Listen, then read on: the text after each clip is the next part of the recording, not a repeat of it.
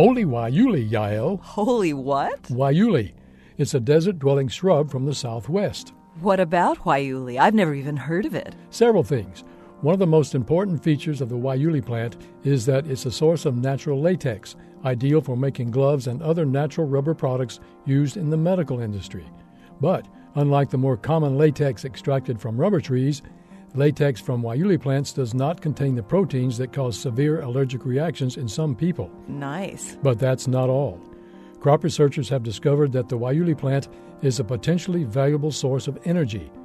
After the latex is extracted from the plant, you're left with the ground up stems and branches called bagasse.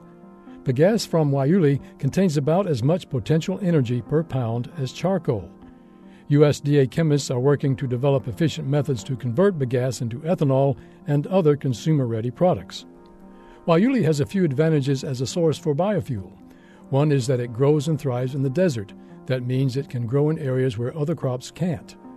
Guayule shrubs can also be harvested year round and require very little fertilizer or chemicals to grow.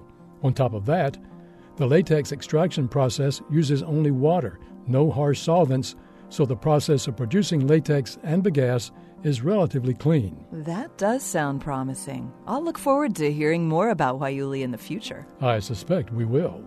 This moment of science comes from Indiana University. Today's program was prepared by Sue Ann Zollinger with help from Roger Hangarter in biology.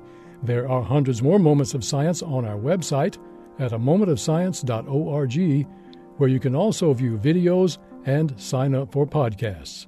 I'm Don Glass. And I'm Yael Ksander.